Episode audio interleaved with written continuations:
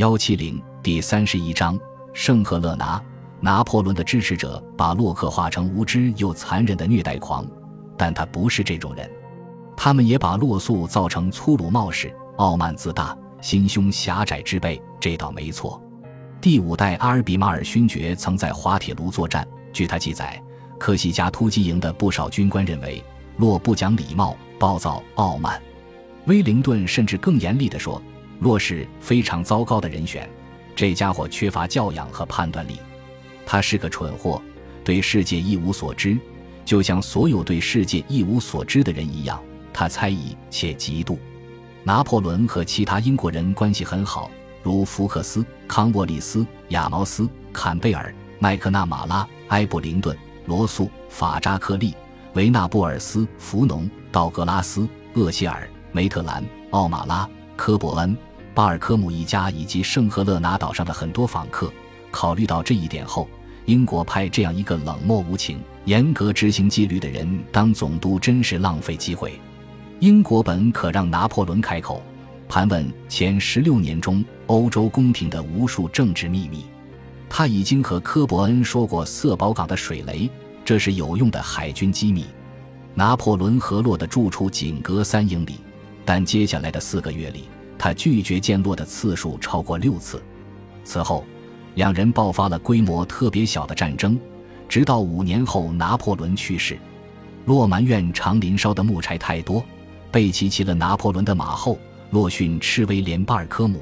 洛不让人给拿破仑的钢琴重新调音，也不让人给他送历史书《罗马王半身像》、上课蒂浩恩的象牙棋子。英国完全禁止拿破仑联系妻子。罗马王不能学法语。一八一八年，他受封奥地利头衔赖希施塔特公爵。洛规定一八一八年圣诞节后出生的孩子都不是奴隶，但他不准拿破仑花钱替马来人托比赎身，此人是巴尔科姆家的老奴老园丁。更有甚者，拿破仑请求看看海军上校莫里马克斯维尔的王蛇，洛拒绝了。拿破仑赠予岛上高级牧师鼻烟盒，洛认为他试图贿赂官僚，不许牧师收。一八二零年五月，洛干了一桩最荒唐的事。当时洛向巴瑟斯特勋爵报称，蒙托龙告诉岛上法国专员蒙舍尼侯爵长林的蔬菜长势喜人，还说要把花园厨房里的绿豆和白豆送给侯爵。洛认为此举含有深沉的政治用意，因为绿色是波拿巴派的颜色，白色是波旁王朝的颜色。我觉得洛的报告写道，要是侯爵一概不收或仅限于索要白豆，他的行为会更得体。洛不止一次向战争大臣提到豆子颜色的问题。拿破仑想学英语，让人送来一本儿童寓言，其中一则故事写道，秉持坚毅地挺过其他动物的攻击，直到他的脸最终被驴子踢中。我可以忍受一切，但这个不行。狮子咽气前说，这讲的是我和你的总督。拿破仑告诉贝奇，然而挑衅和多疑也非限于一方，拿破仑亦有份。他修了墙，挖了壕沟，以便挡住洛的哨兵的视线。他让人挪走椅子，所以洛和他谈话时被迫站着，如同会见国家元首。他叫人在桌球室百叶窗上剪开小孔，从而暗中监视花园里的岗亭，即便该岗亭被屋而设，并未面向房子。拿破仑管洛叫西西里走狗，他经常说，总督是英国寡头政权派来的刺客，房子周围的卫兵都奉命来杀他，有一天他会被刺刀戳中，意外身亡。我忍不了红色，反映情绪发作时，他曾说这是英国的颜色。洛想把监禁拿破仑的年费从两万英镑减至 一点二 万英镑，这是两人的主要争议点。费用之争系指长林所用黄油的价格和质量。洛很难明白为何拿破仑需要糕点师和灯夫。不过，尽管贝特朗抗议削减费用，长林住户几乎不缺物资。举个例子，一八一六年最后三个月，三千七百瓶葡萄酒被送至长林。虽然洛不可能知道，但拿破仑从没想过逃离圣赫勒拿岛。在人生的其他阶段，他追求冒险，在罗什福尔之前，他的海上出逃记录也不错，考虑到这两点，他不打算逃跑也就显得有些奇怪了。囚禁前期，拿破仑的确搞过假逃跑的恶作剧。他突然骑上悬崖，甩下他的传令军官第五十三团上尉托马斯·波普尔顿。可是科伯恩未能警觉，并对波普尔顿说，他很可能会发现拿破仑回长林了，诚如此言。随员经常讨论逃跑，商议了很多计划，包括拉塔皮上校和拉勒芒将军共同制定的方案。拉勒芒在马耳他岛过了两个月囚徒生活，然后逃走了。葡萄牙监狱岛费尔南多迪诺罗尼亚距巴西海岸线二百二十英里，拉塔皮打算攻占该岛，煽动岛上的两千名囚犯造反，并率他们乘船去圣赫勒拿岛，从而解救拿破仑。拿破仑自己指责整个想法，他俩发明一则无稽之谈，好让赫德森洛爵士的恼火更具威信。古尔哥夸口称，他们经常讨论，如果拿破仑躲进一篮脏衣服、一桶啤酒、一箱糖里，他或可脱身。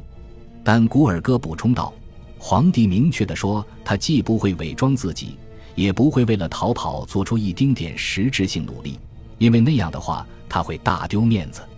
此外，洛疑心深重，所以白天时他至少在长林附近布置一百二十五人，晚上时则至少布置七十二人。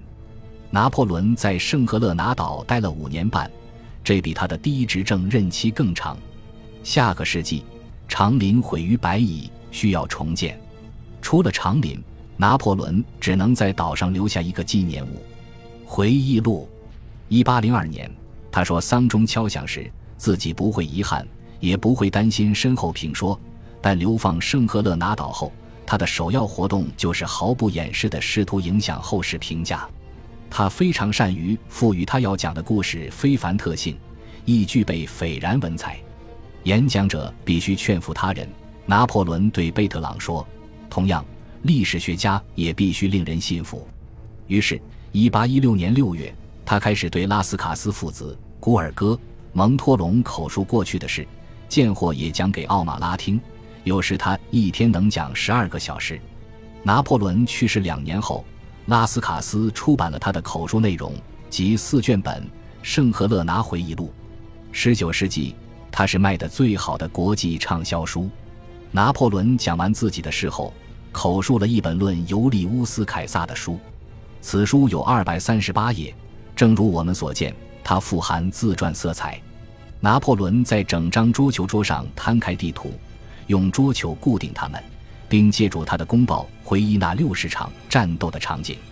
一位访客问，为何他能记住每次行动的参战部队细节？他回答，夫人，这好比情夫回忆其前情妇。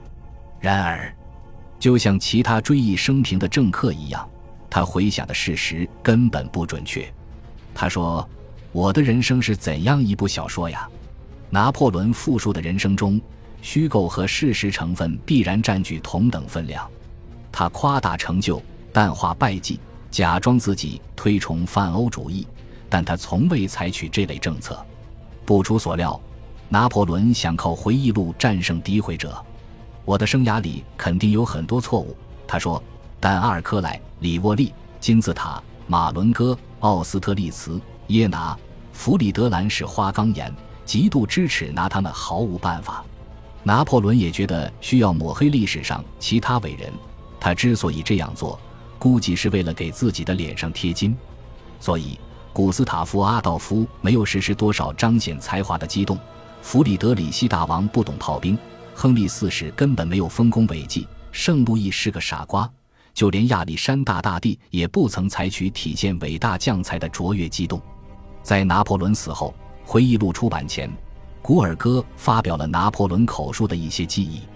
格鲁希元帅阅读后，认为古尔戈的文字严重篡改并歪曲了自己和奈伊元帅在滑铁卢的表现，于是他写了一本小册子，质疑所谓的拿破仑的历史回忆录真实性，声称这些话不可能是拿破仑说的。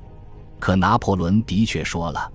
一八二零年，拿破仑患病，至少在此之前，他在长林的每日作息如下。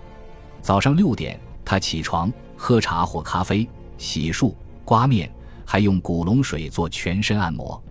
上午十点他吃午饭，然后口述回忆录，接着他泡澡，一泡就是一至三小时，有时他甚至在浴缸里吃饭。傍晚时分是会客时间，他会站在客厅壁炉边，把帽子夹在胳膊下。会客结束后，他走去贝特朗家，随后返回长林，在晚饭前修正口述文本。晚餐时他回忆伟人与伟大事件，令高级随员入迷，但晚饭后他对他们大声朗读高乃伊、伏尔泰、俄象、荷马的作品，有时还读圣经，这令他们厌烦。直到晚上十一点他才停止读书，上床就寝。拿破仑的小宫廷中有两人在暗中谋划这样一件事，要是他提出再读一遍伏尔泰所著悲剧《扎伊尔》，他们就让那本书丢失。感谢您的收听，喜欢别忘了订阅加关注，主页有更多精彩内容。